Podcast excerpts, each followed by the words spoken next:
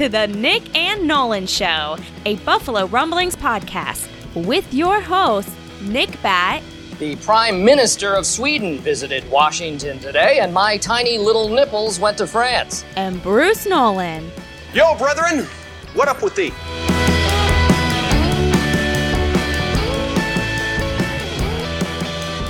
Welcome, everybody. Thank you so much for joining us for this edition of the Nick and Nolan Show, a Buffalo Rumblings podcast. I'm one of your two co hosts, Nick Bat. You can find me on Twitter at N-I-C-K-B-A-T, and along with me, as always, Bruce Nolan. You can find me on Twitter at Bruce Exclusive.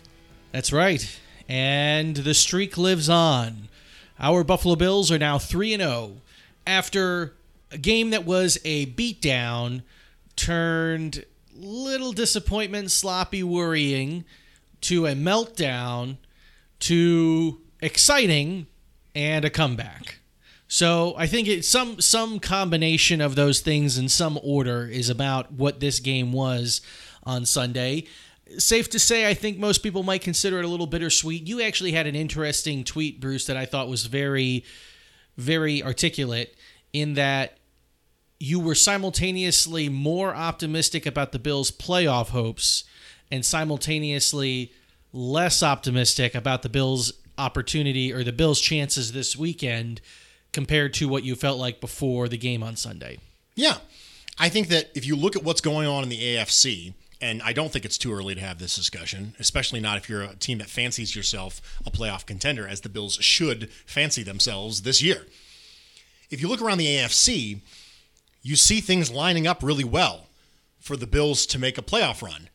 But at the same time, you also wanted to see stuff this last Sunday that you didn't see that would give you optimism that the Bills can beat the Patriots. If the Bills would have won that game 28 to nothing, if the second half literally just would have copied and pasted the first half, are you trying to tell me we wouldn't feel better going into this week that maybe we can maybe we can play the Patriots.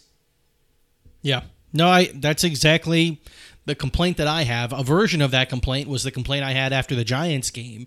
I think the appetite for people hearing that was different. There were there were some who were already there, and there were some who were saying, "No, nah, it's it's too much, too early. You can't be negative." Blah blah blah. I I don't know what to say to that criticism or the lack of appetite to hear that take, aside from I think we're just trying to figure out what this team is. I think truth matters, man. Just truth matters. And truth is somewhere above bad and somewhere below great. Yeah. And you're you have but that's a wide spectrum. It's yeah. a very wide spectrum. And so we're trying to figure that out. Yeah. And and you, you look at the evidence. Now it, it, there's two things that I think are true that people kind of people kind of maybe conflate when they're thinking about this. One is that at the end of the year, if you are 10 and 6 or you are 9 and 7 or you are 11 and 5, it does not matter how ugly any of those ones in the win column were or how much you how close you were to any of those ones that are in the loss column. It does not matter. What I think we are talking about and what other people are talking about is that how ugly those wins are and how how many wins you get that are super ugly and how many losses you have where you were really close can somehow be can, can sometimes be predictive of what the next game is going to yield. The best predictor of future success isn't previous wins, it's previous performances. Yeah. The Vegas odds take into account very much what a team looks like, whether they win or lose.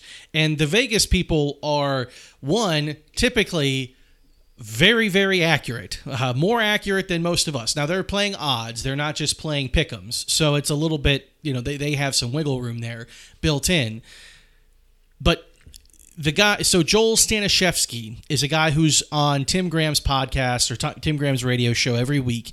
He's a Buffalo Bills fan, but he is in Vegas, and for a time he was a Vegas odds maker. And he talked about how before the Bengals game, that if the Bills really wipe the floor with the Bengals and the Patriots somehow collapse, the Patriots are going to come out probably still a five point favorite. If the exact opposite happens and the Patriots wipe the floor with the Jets and the Bills struggle and against the Bengals, then the game could open up at maybe uh, New England seven to eight point favorite, maybe nine, and that doesn't really. Sw- I mean that that movement for some reason was interesting because it didn't really change a lot, and we're over here under the microscope trying to evaluate every single game and every single bit of news and every single thing that comes our way to figure out whatever we can is true about this team.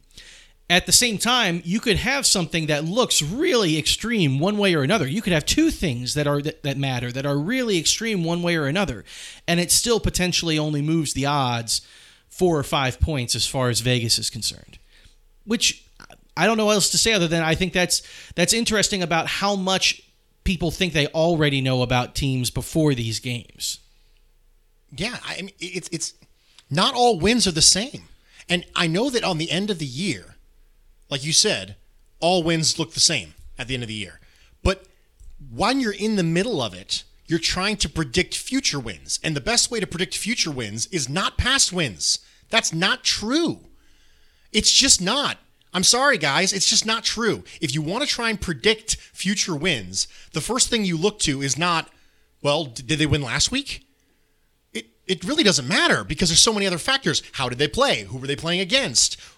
What was the weather like? Was it road or away? Was it road or home? Was it? There's so many other factors associated with that. It's not as simple as wins, which is part of the whole wins or quarterback stat nonsense that people give me all the time. But not only are wins not a quarterback stat, wins are not the only marker of how well you're doing.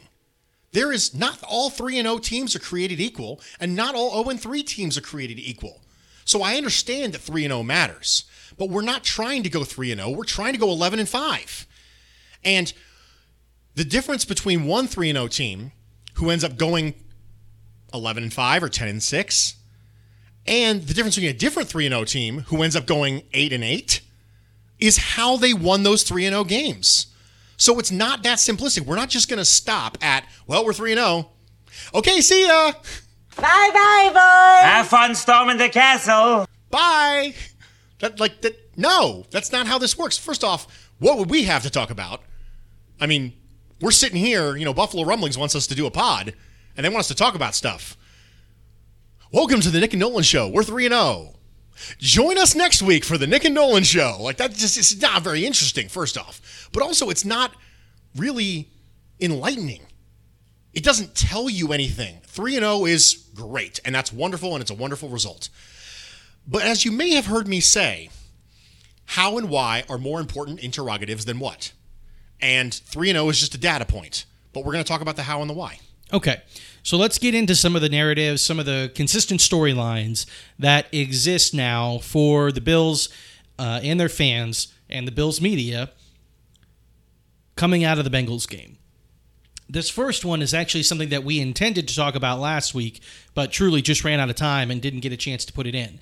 But I think we can still talk about what we saw last week that, that influenced why we, thought it was interesting. Josh Allen is looking looking good in a lot of ways. Now there this game I think was more so-so. The interception that he threw which allowed the Bengals to score and really tighten up the game was costly. Now he's made mistakes earlier this season, but they haven't been as costly. The consequences of them were not so blatantly in front of fans' eyes, I would say, as what we saw in the Bengals game. At the same time, I still thought that at, a, at several points he just looks sharp. He his confidence behind the line of scrimmage and getting people set and reading the defense pre-snap and then taking the snap. He stands back there like a statue in the very beginning of the game. Doesn't move his feet at all. But it just it's it's incredibly comfortable looking. He definitely doesn't seem skittish, which is potentially concern you could have for a quarterback at his tenure. What we have noticed is that he looks like if you want to talk about different types of Josh Allen that we are seeing right now before our eyes, it might be during the initial part of the game when the offense is running their initial scripted plays. So, before we even get into that, scripted plays are a thing, and it might not have ever really thought about what scripted plays are actually doing. So, Bruce, give us a little bit of a rundown of how scripted plays work for a team going into a week and, and their game plan and all of that. So an offensive coordinator comes in to a week with a specific game plan that is a subsection of the playbook. Typically, you don't come into the the game with your entire playbook in your game plan. You you just don't. You didn't practice those plays. The playbook might be 90 pages long and your game plan might be 30 plays. And it's just it's a specific subsection of a larger playbook. And that is based on specific tendencies that you see from the defense, specific things you think you might have an advantage doing, matchups that you like, things like that. But in a lot of cases, I'm not saying every single game has a script because that's not true. But in a lot of cases, 5, 10, 15, 20 plays in the initial part of the game might be scripted. And there's specific things that are going to be done almost regardless of down and distance. Obviously, there are changes here, but almost regardless of down and distance, that the offense wants to call. And the question, of course, being why, why these plays and why in this order. The first one is that it helps the quarterback get in rhythm. If the quarterback knows, okay, I've done it this way four times in practice already, this is the way it goes, I'm just more comfortable. I know what play's coming next. I, I'm just, it becomes more habitual. It's muscle memory at that point. And that's the obvious one. But in addition to that, there is the question that you want to make sure that the defense you see on film is the defense you're actually getting. And one of the ways you verify that is you have a specific set of plays and you go, okay, going into the week, I think I know if I run this play, I think I know what I'm going to get from this defense.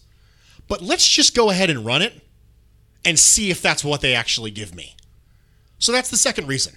So I think I know that if I go to this personnel grouping, if I go 21 personnel with DeMarco on the field, I think they're going to give me base defense.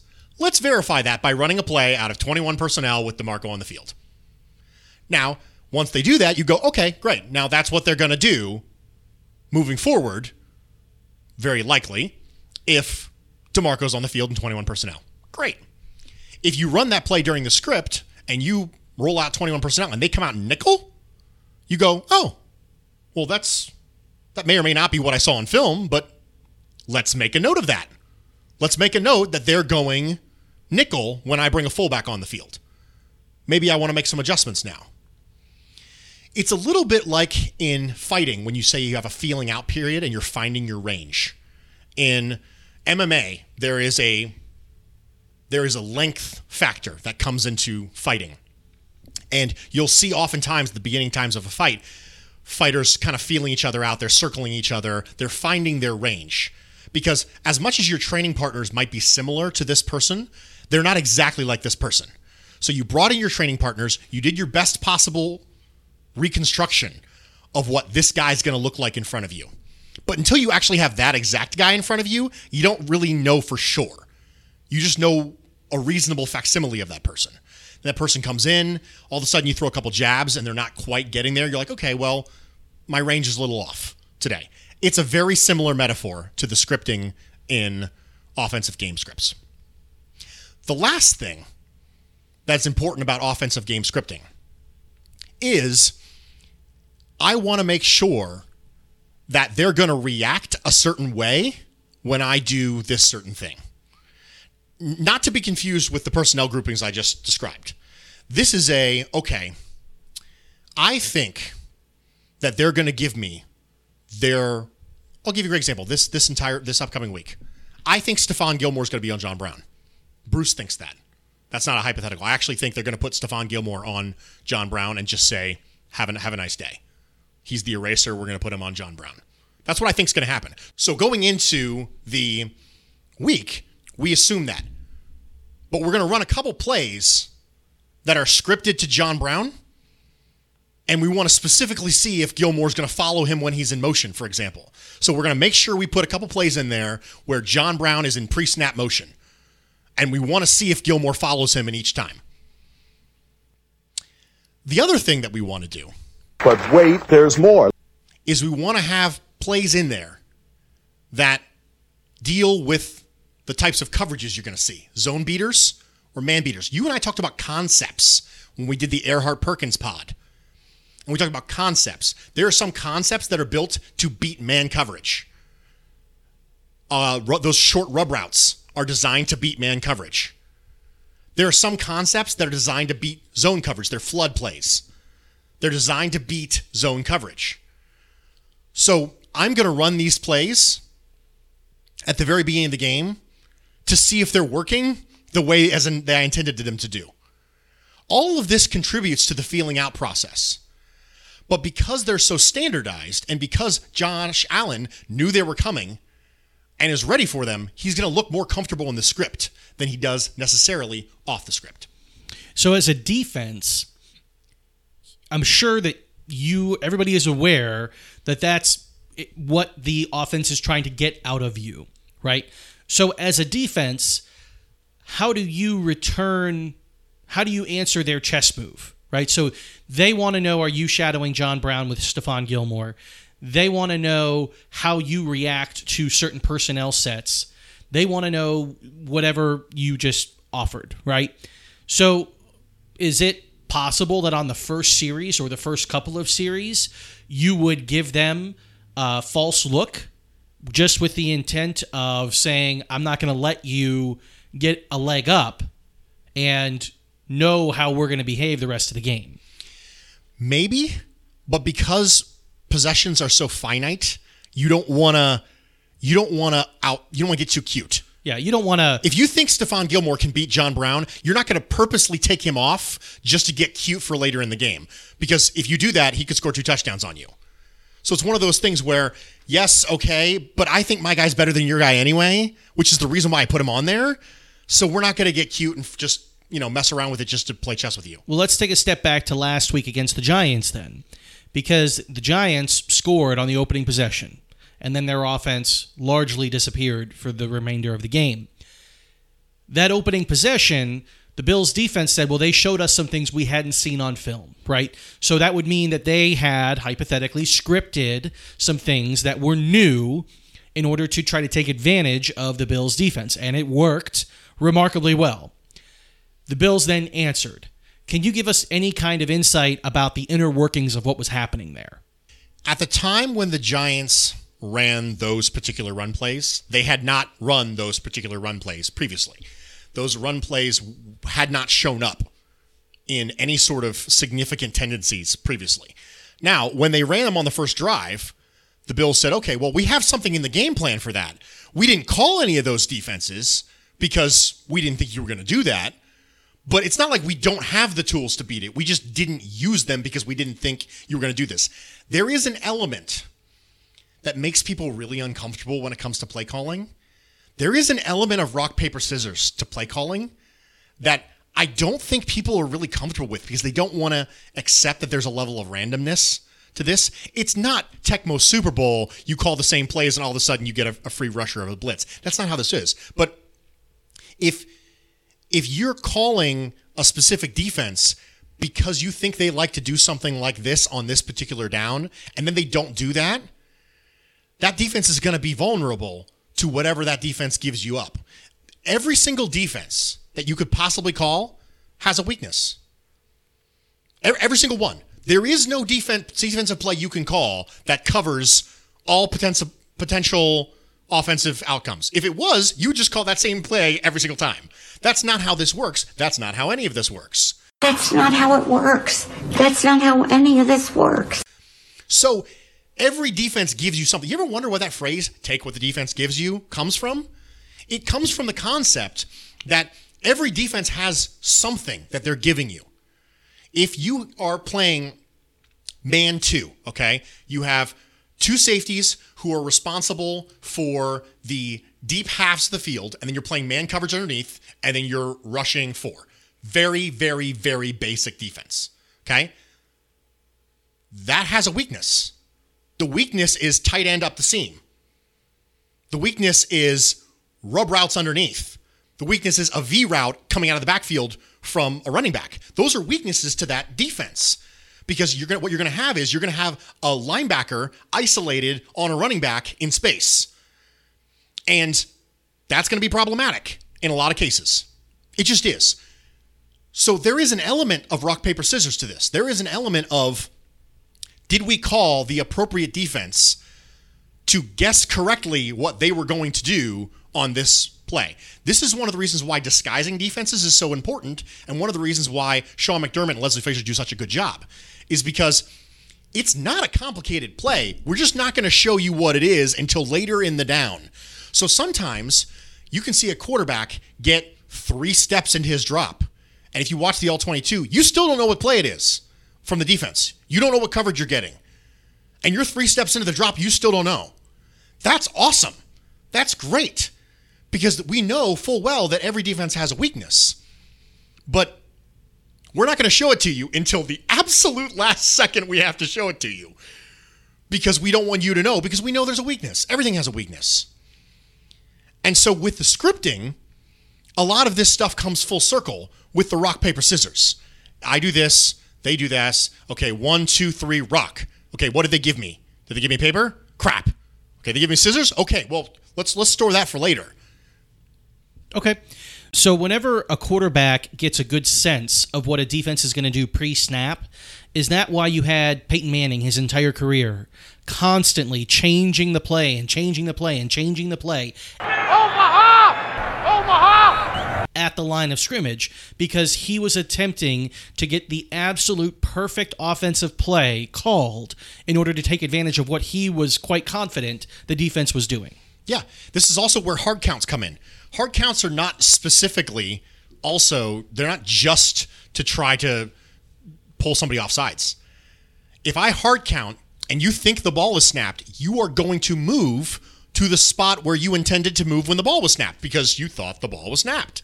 So if I go hut, hut, hut, and all of a sudden that safety that was like right there on the line of scrimmage starts kind of shifting back, I'm like, okay, he's going to drop into coverage. And now I change the play. And then the defense goes, oh crap, he saw us. Quick, let's also change the play. And then you see Tremaine Edmunds tap his shoulders or tap his helmet and look over and call out something and go, no, you know, guys, we got caught.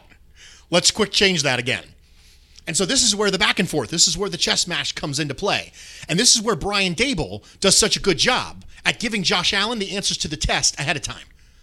This is where pre snap motion and play action are cheat codes in the passing game.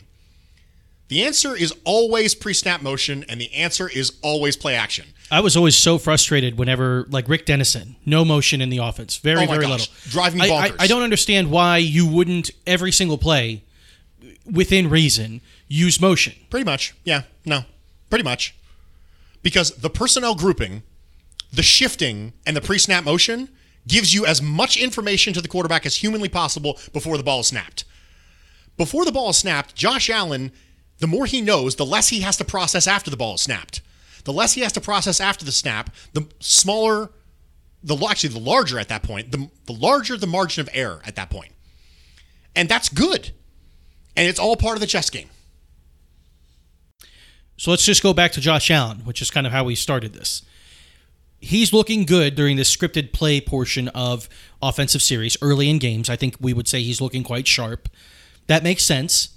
I would say he's improving across the board and is still exceeding many people's expectations. I mean, commentary on Twitter. I was at the game, so I wasn't on Twitter nearly as much as I normally am during the game, but I could still see that commentary during the start of the game and during the first half was glowing about Josh Allen. And it certainly came back to earth in the second half. How would you describe maybe where you are with Josh Allen? I think it's very hazy for all of us. So I'm not trying to pin you down or anything, but I'm curious as how you would describe him to maybe somebody who asked, what do you see of Josh or what do you think of Allen? improvement is clearly present and improvement is clearly needed. That's where we're at with Josh Allen. This idea that somehow there is a point we can give him right now. He's this is it's just too early, man. That's just it's just too early. If Josh Allen never gets better than what he is now, he's not a good quarterback. What did you say? But he's probably going to get better than what he is now. So you can't act like what you're looking at right now is static. In the same way that you couldn't do that last year. Last year, I said he went from terrible to meh.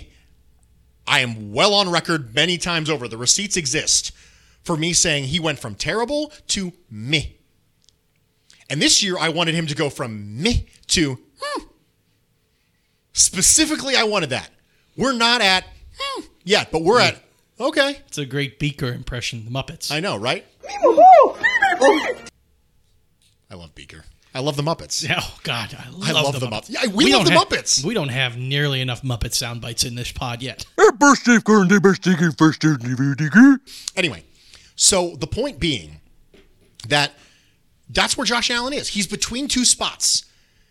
Improvement is clearly present, but improvement is also clearly necessary. He, he has clearly not arrived. If Josh Allen never gets any better than this, we need a new quarterback. But the fact that he's already gotten better than what he was at the end of last year is good.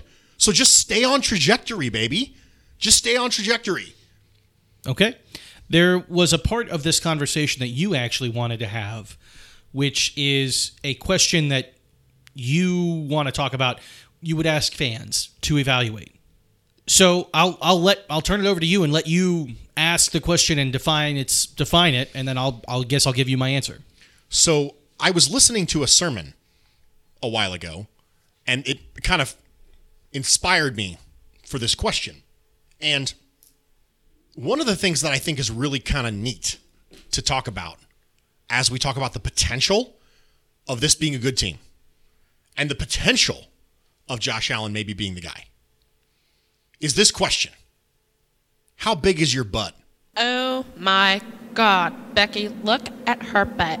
I like big butts and I cannot lie. Now, I understand there's probably a soundbite that we're going to use at that point. It's been used. We can But- move on. But when I say how big is your butt, I mean B U T. How big is your butt? I'll give you a great example of what I mean by this. Adversity happens over the course of the season, and things go wrong. And a lot of times, the most consistent and universal trait between good teams who are good over a long period of time is a franchise quarterback. You and I talked about this before. Can you win without a franchise quarterback? Yes, absolutely you can. Can you win consistently without a franchise quarterback? No. No, you can't. So the question is when you have X, Y, and Z happen to you, what is the but? Allow me to elaborate. The New England Patriots. Boo! Boo! The New England Patriots have had Brady get suspended for Deflategate. The New England Patriots have had constant offensive overhaul. The New England Patriots have started third string left tackles. The New England Patriots have had no pass rush. The New England Patriots have lost their best defender multiple times. Traded him away sometimes. But they have Tom Brady. But they have Bill Belichick. But they have Dante Scarnecchia. This is what's cool about teams that are good. And I was thinking about this when I was thinking about Josh Allen. Hey, you know what? We really let the Bengals get back in that game. We really let the Bengals kind of sneak up on us and get us in that third quarter. We really should have been ahead by a lot more. He threw that really bad pass, but we have a quarterback who's had multiple game winning touchdown drives and doesn't seem to give one flying what time of day it is or what the score is. He's just going to keep right on chugging along. I want the biggest butt out there. That's what she said. I want to have the biggest butt possible. And right now, we're developing a larger butt. Giggity. And as the the better our coach is, and the better our culture is, and the better our quarterback is, all those things that are improving, the better our defense is, the better this team gets, the bigger the butt is. Yeah. It allows us significant confidence and ability to overcome any individual or series of on field mistakes in game. Previous Bills regimes didn't have enough pluses to create a butt. It was everything had to go right or else we would lose. There was no but. It was, well, we, you know, we uh we lost somebody for the season. And then we lost. It was a so. We lost this guy for the season, so we lost. We we really struggled to contain the run, so we lost. We had no pass rush. We had no pass rush, so we lost. And so as we get better, I want us to, to take a second and just recognize philosophically that we have changed from the so culture to the butt culture. Mm-hmm. That's definitely a glass half full perspective on the what I might describe as nonsense the Bills have put on tape in the third quarter the past two weeks. You know, you let teams come back that you shouldn't and all of that kind of stuff. And we've talked, uh, we're not have to get right back into it again, but, you know, there's a certain kind of team that puts you down early and you just have no chance. And we've been on the receiving end of that multiple times. Uh, we know what it looks like. So it would be nice to be that other team. We're not that team yet, but we do have Josh Allen and we do have all the things that are positive and that are going our way as a result. So we'll learn more, I'm, I'm certain, in the coming days. Okay, real quick before we continue talking about the Bengals and the state of the Bills and everything, we're going to take a quick break. We will come back and finish that conversation. Then we will probably take another break and then and then talk about the Patriots game. So thanks for sticking with us. We'll be right back. Thanks everybody for joining us for this edition of the Nick and Nolan Show. I am Nick Bat. You can find me on Twitter at N-I-C-K-B-A-T. I am Bruce Nolan. You can find me on Twitter at Bruce Exclusive. And we are going to jump right back into this conversation about where the Bills are currently and the narratives after the Bengals game. The biggest thing I think people are talking about right now is whether or not the Bills are good and good enough to put up a fight and potentially beat the Patriots on Sunday. And a lot of that is around the records of the other teams that we've played. It's also around the records of the teams the Patriots have played. So the Bills opponents thus far are a combined 1 and 8 and they really should be probably 0 and 9 because Jameis Winston gave the Buccaneers a 34-yard field goal attempt I think as time expired or very close to it and the dude shanked it hard right. And if he makes that, the Giants lose and the Giants are not 1 and th- 1 and 2, they're 0 and 3. So we would both be collectively 3 and 0 against teams that are a collective 0 and 9, the Bills and the Patriots. You mentioned the 2008 Bills as being something that perhaps we're either thinking about or can draw parallels to. And if I remember correctly, the 08 Bills were were 5 and 1 and everybody's darling because who doesn't love an underdog? Who doesn't love somebody that rises to the occasion? All that stuff. Across the league and across the NFL media, people were loving the Bills. And there were also a few voices who were saying uh, they haven't really played anybody. I think this was a this was a season we had a big comeback game early in the season against Oakland, right? Trent Edwards threw a touchdown pass as time expired to Roscoe Parrish. I think that's right. So I, I, I remember this season, you know, 11 years ago. I remember it as much as I can. What is your take on whether or not the Bills are good? We've played nobody. What do we know about the team? The shades of 2008 are, are real for me. Let's let's go back with me, if you will.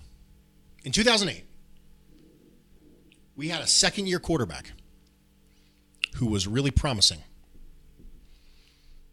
people don't remember, but a couple games into that season, Trent Edwards had a different nickname. It was Captain Clutch. So we were having discussions as to whether or not Trent Edwards had the clutch gene. Second year quarterback who was surrounded by really bad talent in college, but had natural gifts. Sound familiar? This stuff was real in 2008. 2008 was also the last time I really believed in the Bills. When Trent Edwards beat the San Diego Chargers coming off of a bye for us to go 5 and 1, that was the moment. That was the last time I believed in the Bills. It was 11 years ago. That's how long it's been since I've been optimistic about the Bills. Am I optimistic? I'm like, yes, this is it. We're a good team. I was there. I remember it. Everyone pretends like the concussion was the end of Trent Edwards, but he actually had a bye week, came back off the bye after the concussion, played bonkers, and we were like, okay, well, he's clearly okay. And then slowly.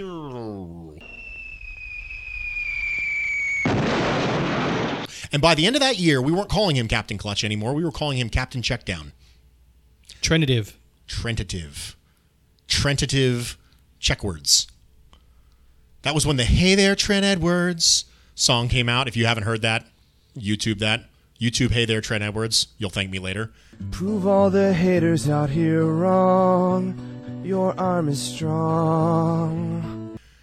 But the fact of the matter is that we had a conservative coach who ran a zone based defense, who was well liked by his players. And we had a second year quarterback who we're optimistic about, who came from a program where he was surrounded by less than stellar talent. Remember, at that time, Stanford was a terrible, terrible football school. That was before Shaw got there to Stanford.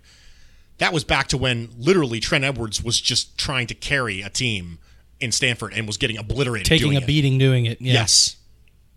But he had natural gifts. There is some shades there.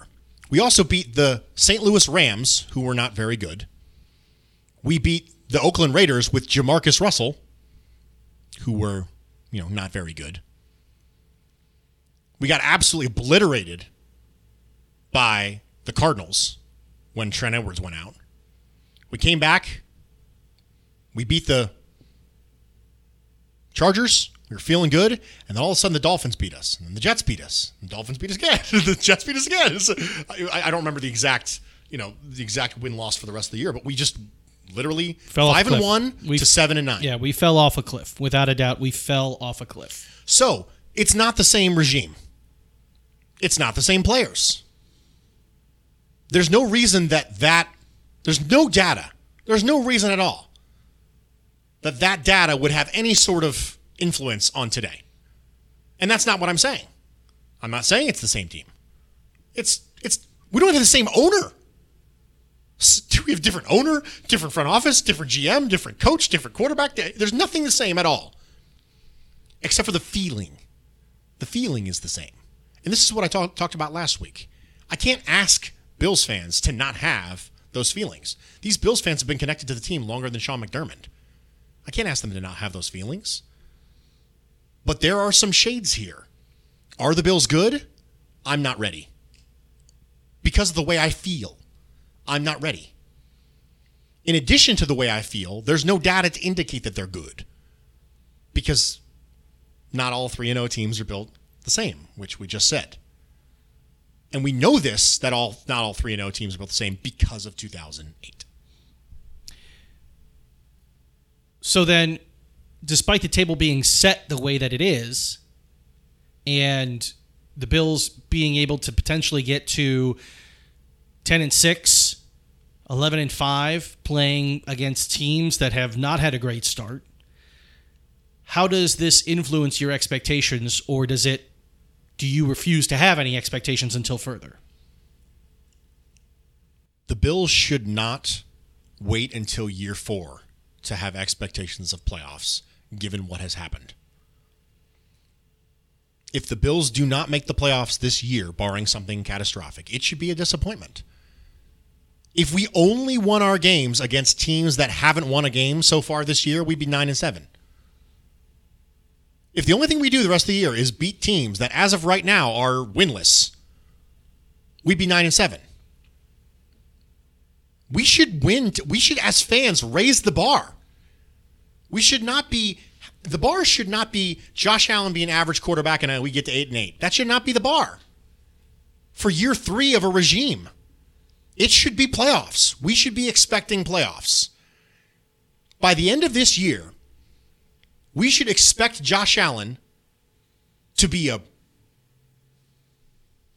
average to above average NFL quarterback, be clearly trending in the right direction, and for this team to make the playoffs.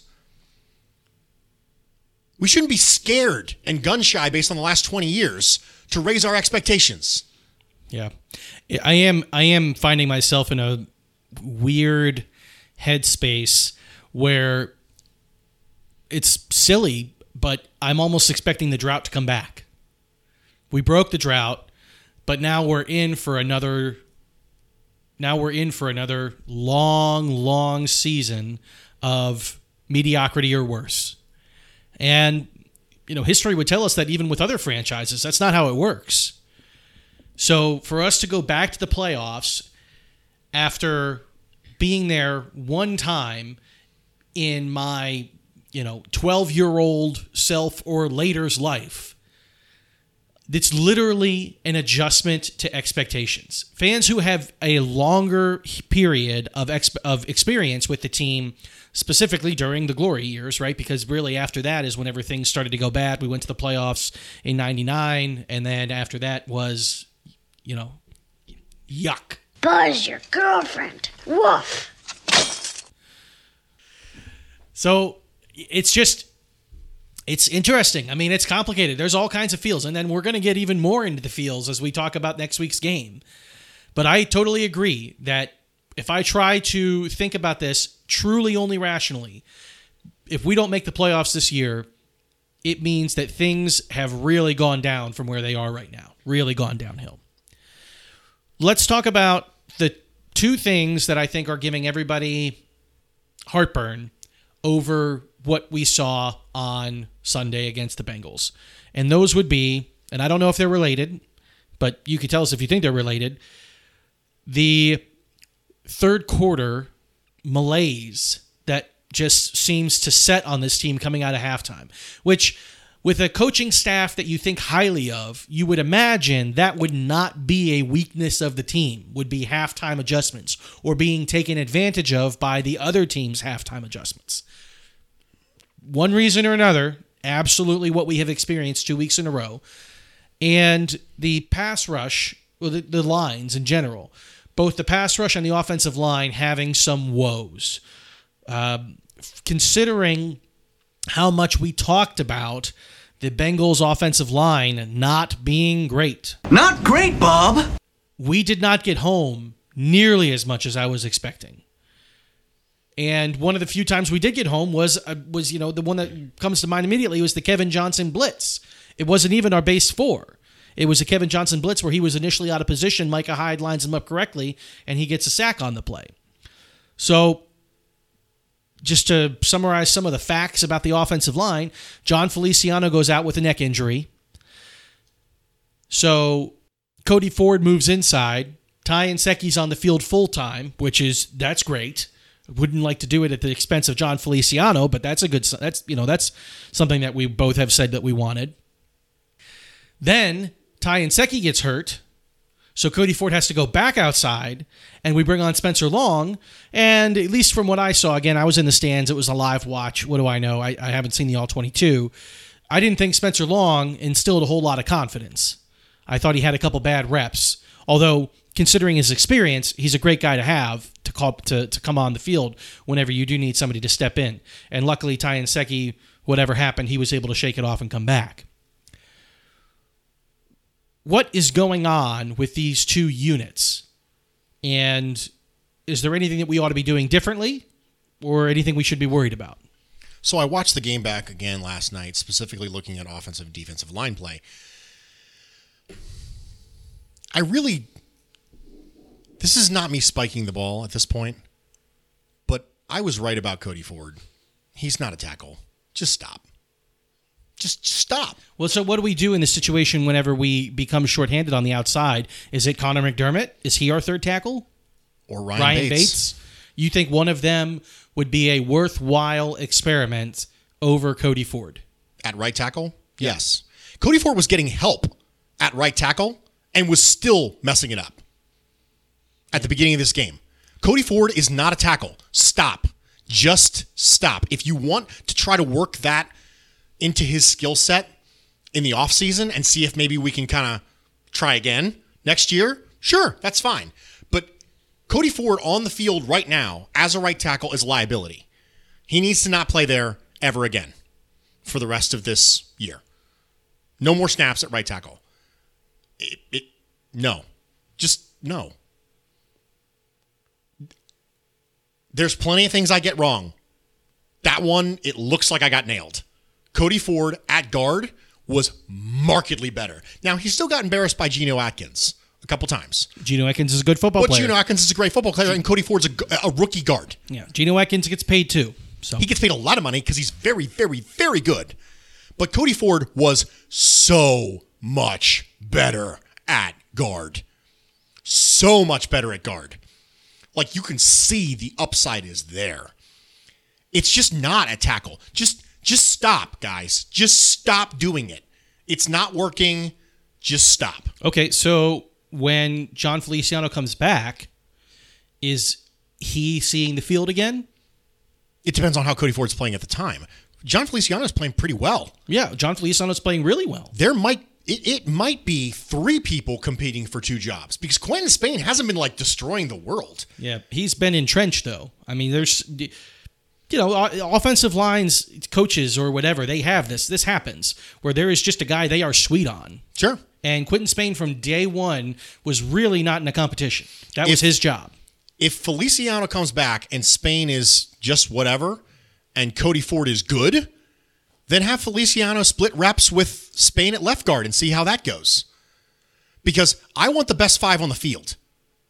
And if Feliciano is a better right guard than Cody Ford, great. But there are three names here Spain, Feliciano, Ford. The two best should play. And Nsekhe is just Clearly the best right tackle. put it in stone. Put it in, write it in, in ink. He should Stone not. is, stone's more permanent than ink. Carving it in stone is more permanent than writing it in ink. Well, I mean, yeah, sure. Well, I just I I But you don't. How often do I you carve out- something in stone? I laid out I laid out like a definitiveness, and then you gave a definitiveness that was weak sauce yeah, compared but to my, my definitiveness is something that actually happens. People do write in ink. It was just a it's a, it's a turn Who of carves phrase. a Death Star It's in turn- stone? Turn of phrase. Turn of phrase. Gravestones. Gravestones. That's the most permanent they get. I'm here. I'm Drax the Destroyer. I'm literal, man. I'm here for the literal stuff. Moving on. Boy, that escalated quickly. I mean, that really got out of hand fast. It jumped up a notch. It did, didn't it?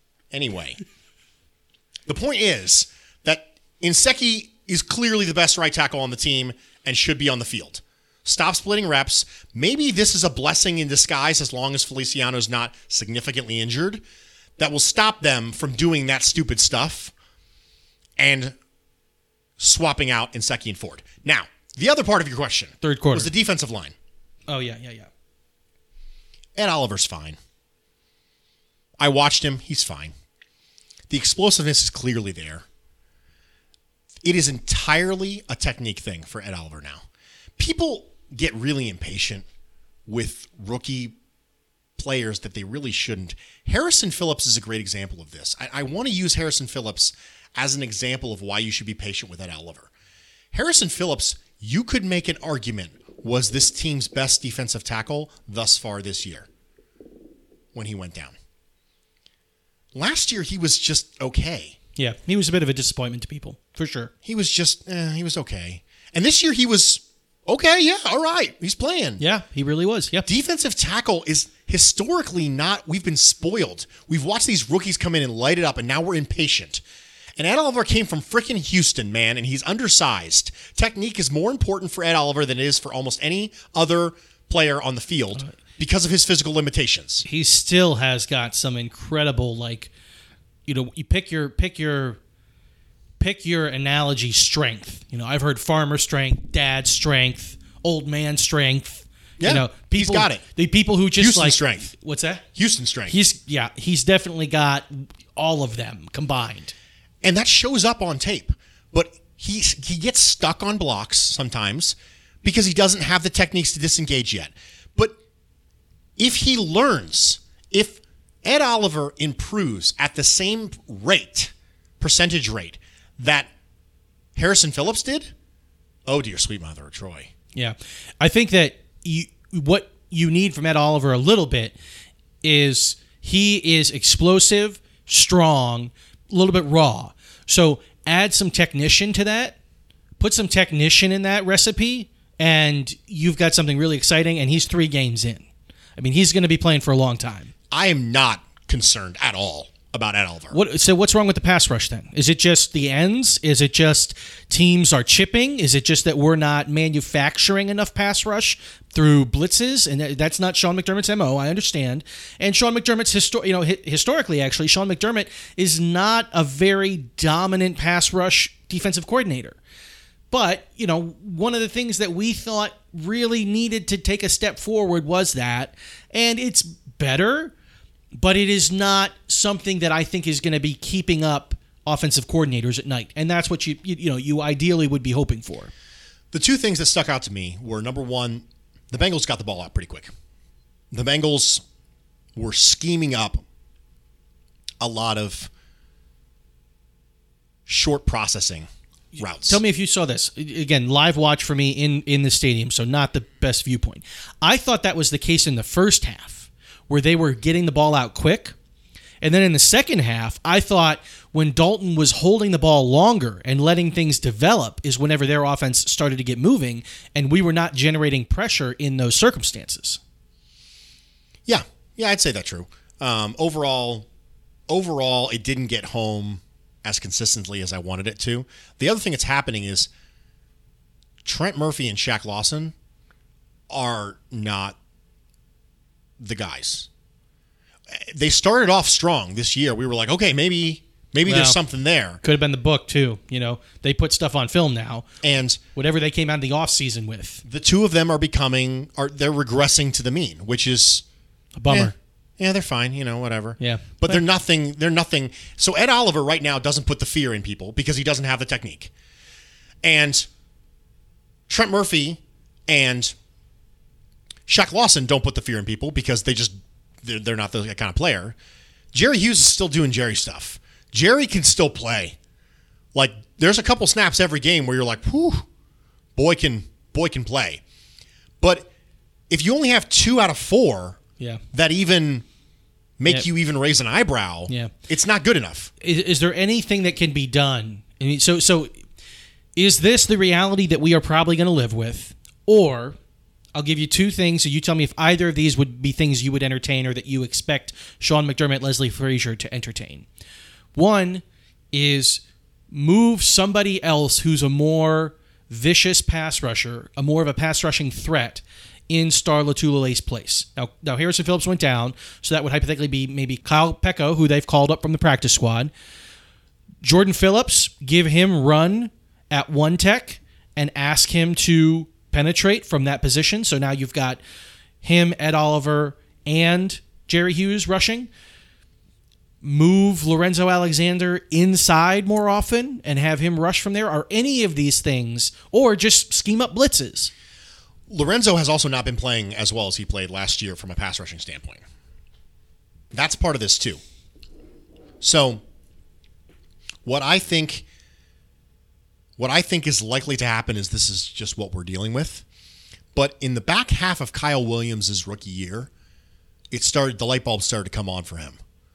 If the same thing happens with Ed Oliver, we might be looking at a different reality. Yeah, give it give it six weeks, mm-hmm. gi- give it eight weeks, and we'll see. Okay, It's not panic button time at this point on Yeah. the pass rush. I mean, there's just nothing. I mean, you're not going to start doing anything different. Darryl Johnson is out there.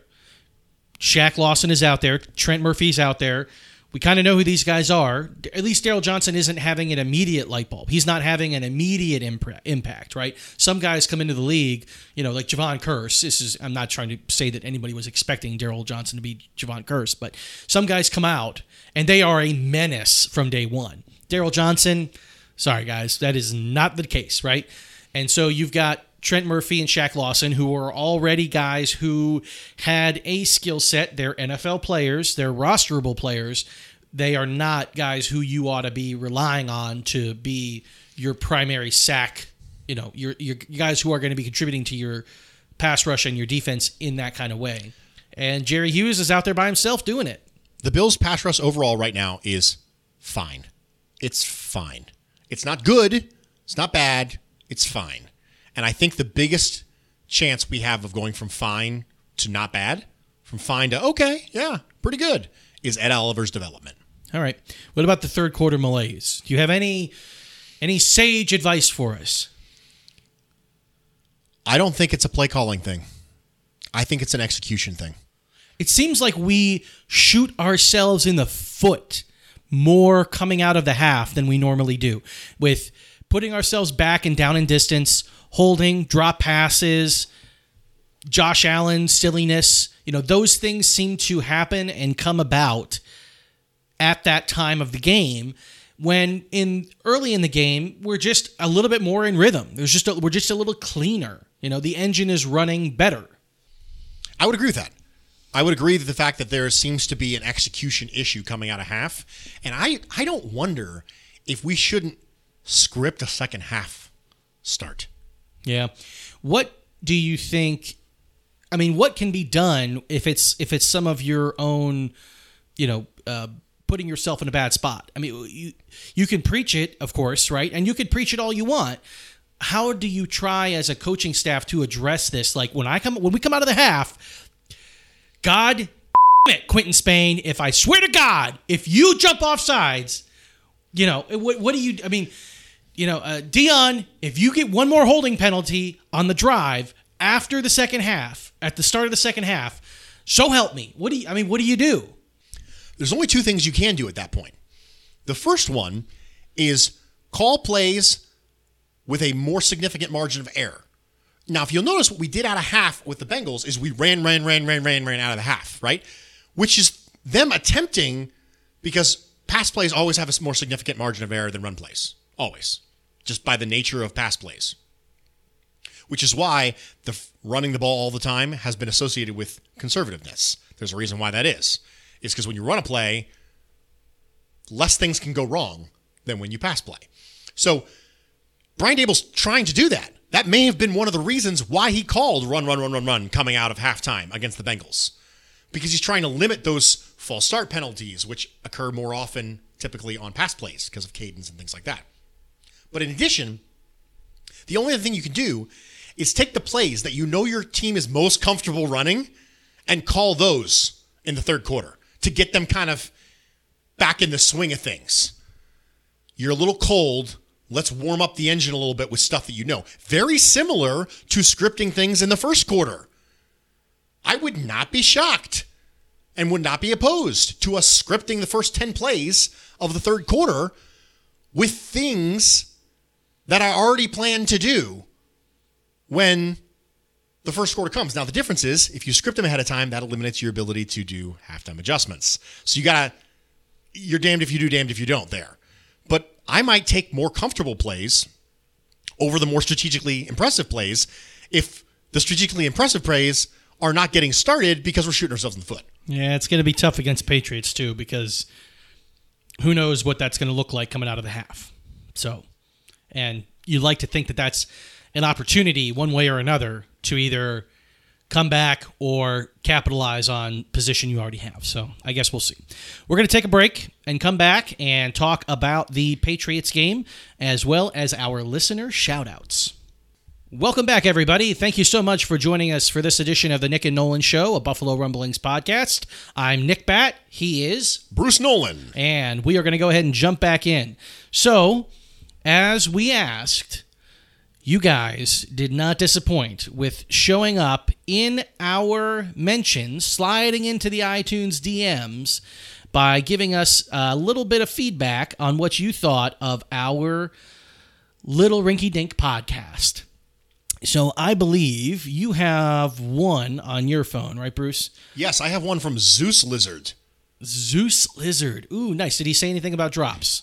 He said he loved the drops. There you go. Keep them coming. And his favorite one was the Six Million Dollar Man. All right. I can I think we can do something about that. We have the technology. So then we got one, two, three, four, five, six. Six people who showed up on our slid into our DMs. Let's see, who do we got here? We got Head Head Adonimus Adonimatus. Head A D I D Omitus. I got nothing. Head ad it omitus. Headed it headed it omitus. Headed it omitus. Woo. Bibbity bobbity boo. Yeah, really. That's right. Bibbity bobbity bibbity. Good on you. Headed it omitus. We we see you. Do not do not get any ideas, people. Do not be going on here just trying to screw Bruce and I by making us sound like dummies because you're making up some crazy username. All right, let's see. We got AMG102482. That is the most anonymous thing you could come up with. Okay, we are taking it. Adam and Charlotte, actually. He signed it, Adam and Charlotte. We got you, Adam. Appreciate you, brother. And he also said, vote fewer drops. Uh, you are out of my favor now, Adam. Yeah, that was a short lived romance. Okay. Next one, we got Vin Scope. He says, keep the drops. A very short review, five stars. We appreciate you, Vin. I think he's, you know, I was going to say related to Vin Diesel, but his last name would be Diesel, not Vin. You share a first name, you're just, what? There's no name for that. No. If somebody else has the name Bruce, you you and Bruce Smith are nothing. No. Moving on. Uh, Kincaid, 1232, five star review, no commentary on drops. I don't know what you think, Kincaid. What do we do? How do we do? I don't know. Okay, this is a crazy one. So Nick and Nolan's son is this person's. It's the greatest It's- Apple review of all time. You know, I will say actually, if you haven't read this, if you are, uh, we think it's humor. I mean, it's about us. It makes us actually a little uncomfortable. Uh, but it is a book of a review, and if you haven't seen this, it might just be worth going just to look this up. It's the second review currently, so it can't be that deep on your thing. But uh, Nick and Nolan's son in all caps, and it's pretty pretty intense. We might need to get a restraining order. But uh, we appreciate you, Nick and Nolan's. So I don't even. It's not possible. It's not possible, right? It's not possible. What's Don't- not possible? for this to be our child. Well, I mean, what? what? Why would I be the one who has to verify that? Well, I guess that's true. I don't. Who knows? Okay, it's not possible. We're good. Although this person did say that crumbling someone's cookies is a euphemism for popping their cherry. How do you feel about that? It's your. It's your article. You We- know what? Crumbling someone's cookies is, is is a is a really broad and meaningful statement that you it's just very personal. You know, it means whatever you want it to mean to you, man. Whatever you need that phrase to be in with you in your life right now, that's what it means. I think that it's very on brand for Nick and Nolan's son to say that. Let's see. What do we got? We got Type Proto 82. This pod is crumb believable. That's that's I the shit- appreciate that- the that- pun. that- that's for you. Crumb believable. Yep. Unbel- I get it. Unbelievable. Crumb. Okay. And he said, "Keep the drops. Loves the drops." And his favorite one was, "Oh yeah, like this."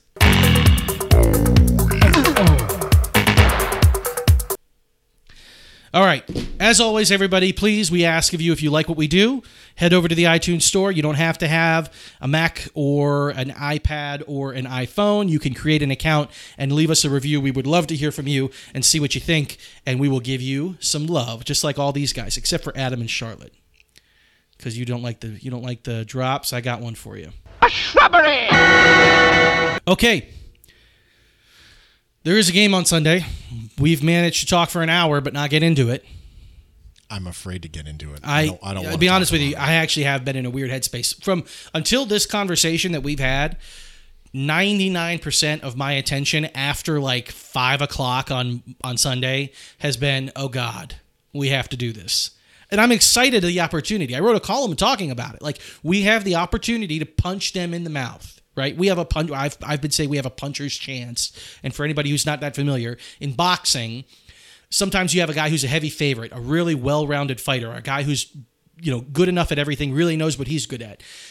if they're typically going to fall, if they are going to lose to an underdog, it's going to be somebody who's got a lot of really good offense. A guy maybe who doesn't protect himself very well, a guy who doesn't have great movement, maybe not the best stamina, but he just has one hell of a of a jab or a hook or whatever it may be. And if he catches you with that in one moment of you either doing something not right or letting your guard down, he can take it from you.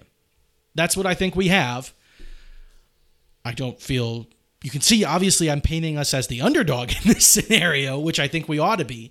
So despite the Patriots being 3 and 0 against 0 and 9 teams, you know, we're still projecting all of the legacy of who they are onto them, right? So I don't know how even how you want to talk about this. I mean, the opportunity is there. I think we all anybody who's listening to this podcast knows what the opportunity is knows what we have the opportunity to, to change the conversation about what the AFC East is. It's at home. So luckily we have the crowd in our back pocket. But this is one of those situations where it's kind of like we said it a couple weeks ago. Every time you go up against the Patriots, you kind of got to say, ooh, uh, we might have to score on defense. We might need a kick return for a touchdown. We might need the crowd to cause some issues for them.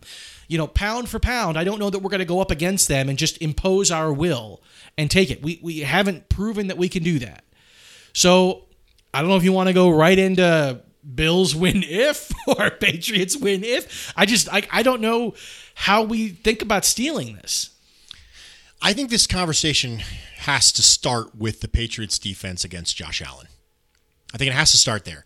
Not just because this whole season and every season until he becomes clearly the guy or clearly the not guy, it's going to be about Josh Allen. Not just because of that, but also because the Patriots defense can become the first team in, I think, history to not allow a touchdown scored against their defense in five straight games this upcoming week. Four straight games? They currently have four straight games going back to last year. Oh, okay. All right. So the Patriots defense, regardless of the level of talent, they were playing against Ben Roethlisberger week one. Regardless, I know I understand it was the Jets and the Dolphins. I totally get that. But even the worst teams in the world are going to get a touchdown here and there. The Patriots have a unique defensive philosophy, which is that we've talked about pass rush versus coverage a couple times on this podcast. The Patriots have very clearly valued coverage over pass rush. They're on the cutting edge of that concept. It used to be that pass rush was valued over coverage, period. And then offenses responded by getting the ball out faster. And now the Patriots are responding by saying, okay, fine, we'll go heavy on coverage and value that. And the coverage will help our pass rush get there because those plays that you want to be fast are not going to be fast because you're going to have to double clutch the ball and hold on to it longer because the plays that you think are going to be open at two seconds are not open at two seconds. And so you have to wait to four seconds. And there's lots of pass rushes that can get there consistently if you have to hold the ball four seconds every time. So that's the Patriots' theory. Against a quarterback who last year held the ball for a ridiculously long time in Josh Allen, and this year has held the ball for considerably less time, this is my number one concern going into this year. On one hand, you have a quarterback who, unlike Baker Mayfield, can make plays when he holds the ball long a long time. That's a bad thing for the Patriots secondary. The Patriots secondary is going to be daggone it. No matter how good we are, we can't cover for seven seconds. Yeah, that's the conventional wisdom, right? There is a time frame under which coverage will break down. I don't think the game plan for the Bills this week should be get the ball out of Josh Allen's hands fast. I don't think that should be the game plan. Should it be just max protect and yes. let things develop? I want the ball in Josh Allen's hands as long as humanly possible. That's exciting. I mean, that, that that's big plays. This is this is a and this is my particular this, you're getting Bruce's opinion here. If Bruce if if Brian Daboll was texting you saying, "Hey man, what the hell should he what do you think I should be doing this week?" Don't spread the field and go four wides and try and get the ball out of Josh Allen's hands fast. Don't do that. Give me 21 personnel, punch him in the face with Patrick DiMarco, and play action deep shot off of that. Deep crossers with John Brown so he can use pure speed to kind of run away from Stephon Gilmore. Because what's going to happen, I'm telling you right now, this is what's going to happen. The Patriots are going to look at the Bills receivers and go, I can mess them up. I'm going to get Stephon Gilmore directly in the face of John Brown every single snap. Heavy press. Heavy press. So here's what I want to see from the Bills offense. I want to see pre-snap motion to get people off of press. I want to see John Brown in the slot. I want to see slot fades and slot slot deep shots, and I want to see play action from 21 personnel. That's what I want this week. That's what I want to see from Josh Allen, Brian Daboll, and the Bills offense this week. So, what wide receivers do you want on the field? Because Cole Beasley and Isaiah McKenzie, they're you know they're trade market and they're getting playing time. Obviously, I mean even, even McKenzie, he was on the field a lot at the very beginning of the game, and then his his reps faded quickly against the Bengals. Those are guys who are typically quick. You know what I mean? They're they're they're manufactured open. They're they're Los Angeles Rams receivers, right? So does that mean that you want Zay Jones and Robert Foster getting a lot more rep and Andre Roberts? I don't want Zay Jones on the field at all. That's bold statement for some people to hear. I mean, he's he's only getting 36, 38% of the snaps, something like that. It's uh, not it's, it's not good. I mean, well, I, I did a sarcastic tweet about look at Zay's consistency year over year because they're talking about right, yeah, talking about statistical production and Zay being the primary guy in last year's offense. Now, Peterman was there for a half. Josh Allen was a different player. I get it. I get it, but is nearly identical to what he did last year at this time, and John Brown and Cole Beasley are well outpacing him. Zay Jones can run block. Great. You know who else can run block? Dawson Knox. But if you swap Zay Jones in, for Dawson Knox in any personnel grouping, it's going to be beneficial to you. Any personnel grouping. I, that's against this team, and I understand that's a that's a very bold, maybe abrasive statement. But against this team, in any formation, in any personnel grouping, if I substitute Zay Jones for Dawson Knox, I like what my look comes back at better. Yeah. I, I, I mean, you can't do the same thing all game.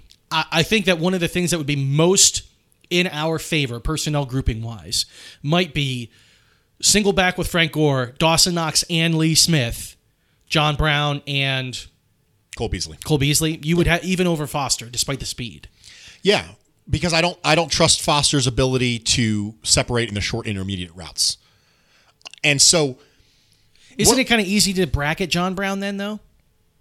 if you don't have another deep threat on the field, and that's kind of what you want to be developing or long developing routes for John Brown. Sure, but I trust Dawson Knox on a deep crosser.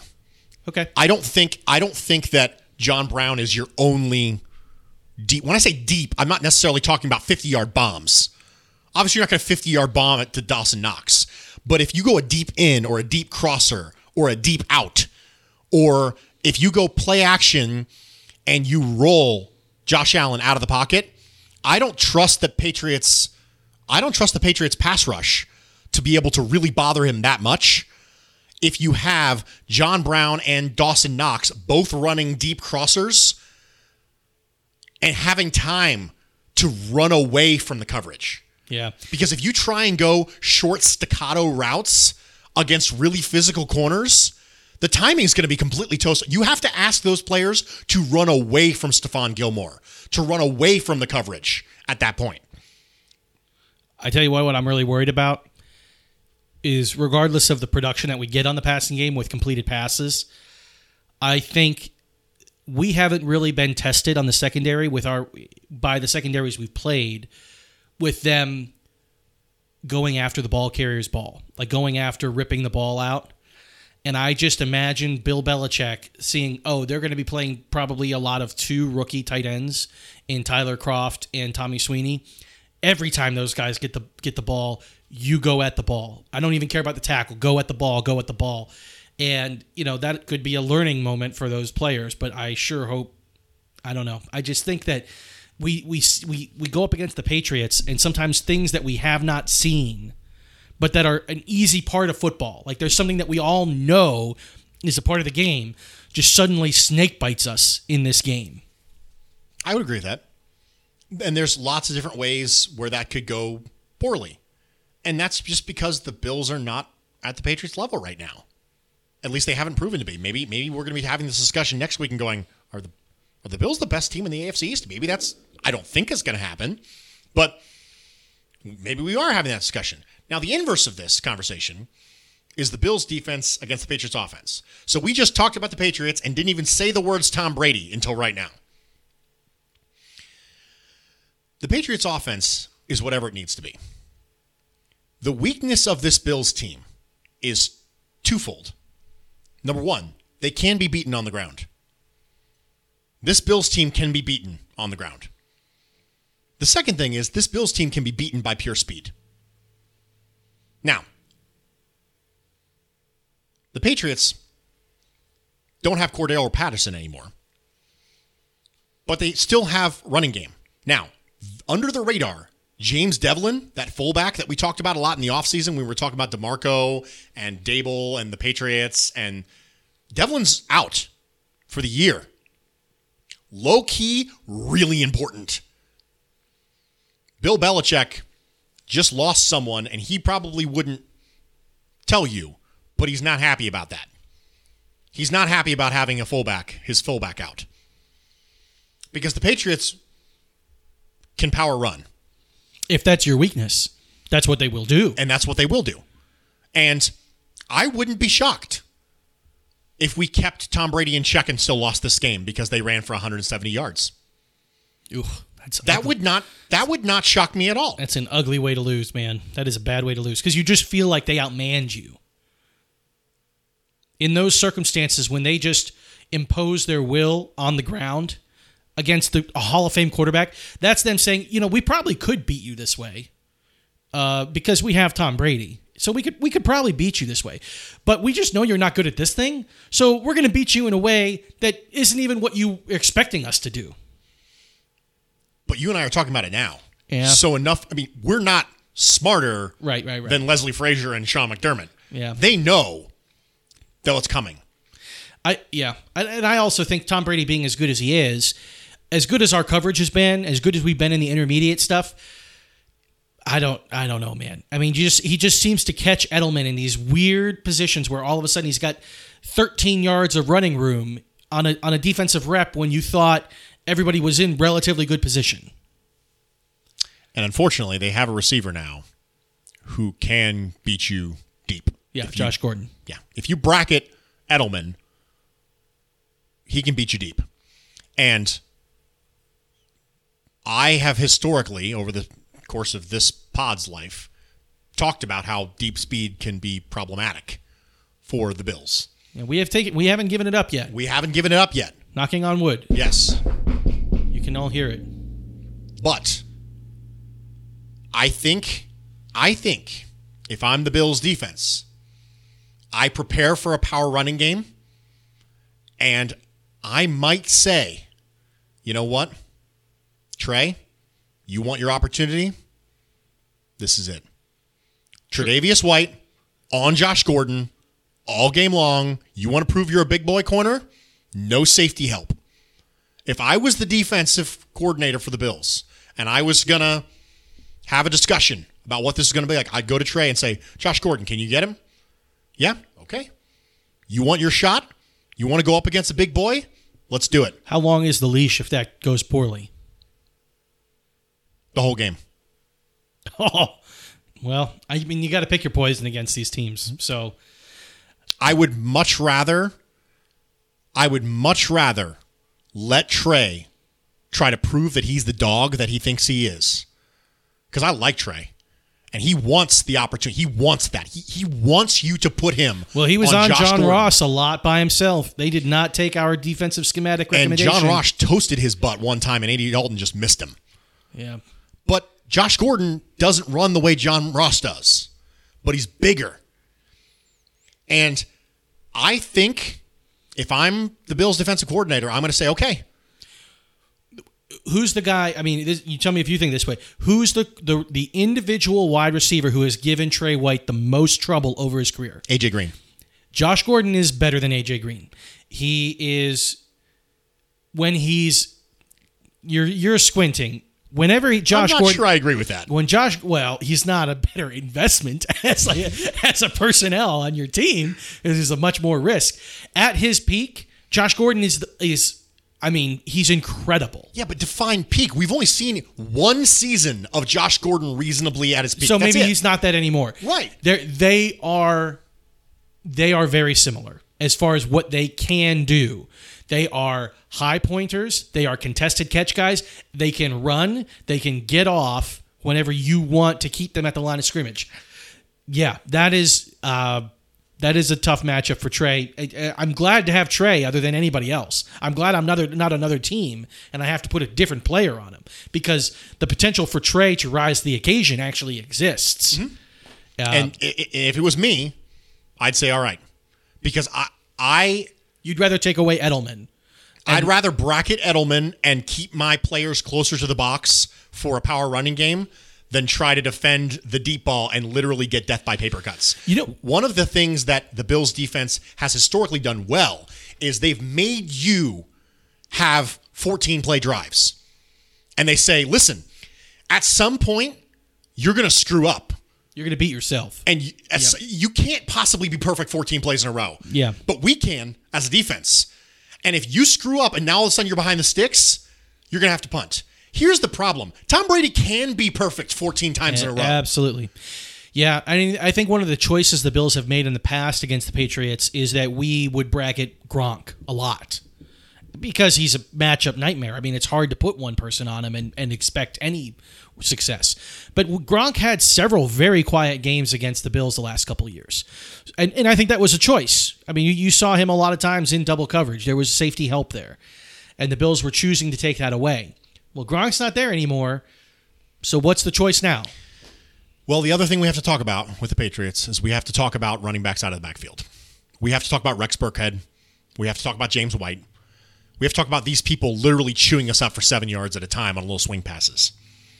And this is where the personnel groupings come into play. When you have a fullback and they go in 21 personnel and we respond in base defense, but then they flex the fullback out, take the linebacker out, and then they throw a pass to the running back, you have a running back isolated with a linebacker on coverage. And that's something that has historically just shoot him. It was Dion Lewis.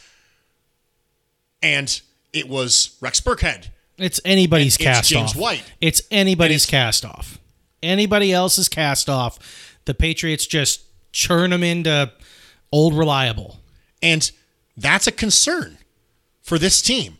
Is Matt Milano up to the task? Do you put Tremaine Edmunds on that? Tremaine Edmunds, who's been very good tackling in space this year, really good, but he's really big for a five foot seven running back. Do you really want a six foot five guy in man coverage on a five foot seven running back in short area quickness? Mm, maybe not. What do you do? But then if you go sub package, Siran Neal. Yeah. You just put Siran Neal on them all game. But then if you go sub package as a defense and they roll in with a fullback, they just punch you in the face. Well, do they have a full? I mean, Develin's out. They have a. They have another fullback, right? They have a rostered fullback. Well, I, I don't know. I mean, I guess I would probably sub package because Siran Neal's a good tackler. He's he's a bigger body. This is why we have a big nickel. This is why big nickel exists. Big nickel exists for this the bull that the Patriots are going to try to do to us on Sunday. Pretty much. and we're going to find out whether or not. I mean, I would imagine that we're going to go sub package. I, I just think that that's you're trying to match up skill set for skill set because if you give them a matchup that is an immediate win for them and skill set, they exploit you. Like that, they're. This isn't just any team. This is a, this is a really good, well-oiled like head on the shoulders of this offense. But if you go sub package, you are literally accentuating the thing that we're worst at right now on defense, which is defending the run. So what do we do? Pray. Yeah, I, I, I would imagine we go sub package, and you hope that you scheme up run defense better. I, I, I mean, you just tell I, you're going to be beat. I mean, play action's going to eat you alive, but you just tell Poyer and Hyde and Neal, we're going to need you, but they're going to bite, and then we're going to get beat. if you go sub package and you keep Poyer close to the line of scrimmage, I could be convinced into that. I could be convinced Is to put Poyer in man coverage on the running back so that he stays close to the line of scrimmage and just go single high the whole game. Well, it- But then, I, of course, what I'm doing now is I'm putting Trey on even more of a significant. Uh, like I said about defenses earlier, you have to give them something. Are you bracket? So if you do that, and we've talked about trying to bracket Edelman or Gordon hypothetically, and then whoever else is on the field is is man. If we do that, and you put Poyer down, and you put him on the running back, and he's you know he's in the box, is anybody bracketing Edelman at that point? Siran Neal and Taron Johnson are. So you're nickel. Okay. That sounds. I mean, that sounds like you've got a puncher's chance for that to work. Because I think Jordan Poyer, with how he's been playing, I think Jordan Poyer can help us play the run and can also cover those running backs in space. How many how many defensive backs do you think we dressed? We only dressed uh, eight last week. It was four and four. Because Ter- Taron Johnson and Dean Marlowe were inactive. Yeah. Let's. Taron Johnson might be hurt again, but do you want a fifth safety dressing, or would you rather have I don't I mean who Mo Alexander? He dresses right. I'd, I'd probably dress at eight again. I dress eight. Bruce, who are you? Well, four safeties, man. Four safeties. Oh, okay. Hey, that's fine. Four corners, four safeties if Taron's hurt. Yeah, as long, as long, my problem is when you start dressing seven defensive backs. I, I have I have problems at that point. Yeah, Five haven't corners. done that yet. Yeah, I think we dressed nine one game. Mm-hmm. You were just a pig in that night. Oh, juice! It was, it was, it was good. It was the best times. It was the best of times. It was the worst of times. All right. Bills win if we didn't do this last week. I don't know why. We talked about it enough. People know what we thought, but Bills win if The Bills win if Josh Allen can connect on big plays in a way that he has not done thus far this year. Big vertical plays. Hmm. So here I'm gonna I'm gonna think about this out loud for a second. I do not think he can matriculate the ball the exact way that he's been against the Patriots defense. I think we need big 50 yard touchdowns. Okay, so here's two things that are really tough. I just I'm coming to. The Bills, the Patriots haven't allowed a touchdown this season, and they didn't allow one in the last game of last season, which I guess is a streak or whatever. But they haven't allowed a touchdown this season, right? Typically, if you say, "Oh, we're playing the Patriots," what do you think you have to put on the board to win? 28, 28, 32, something like that. 28, 24 maybe. Oof. That's three touchdowns. That's three touchdowns plus, right? That's three touchdowns plus other scores. Four touchdowns, maybe. So you're going to go from them having allowed no touchdowns to being the team that scores four touchdowns on them in an individual game. Bills win if they hold the Patriots to 14. That's what I'll have to say because I just don't I don't see it. Uh, Patriots win if Patriots win if they have over 125 yards rushing. Because I think that means that the bubble got burst. Patriots win if Trey White has a bad game.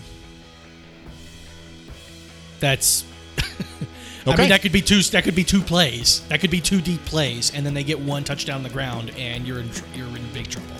You're in big trouble. Okay.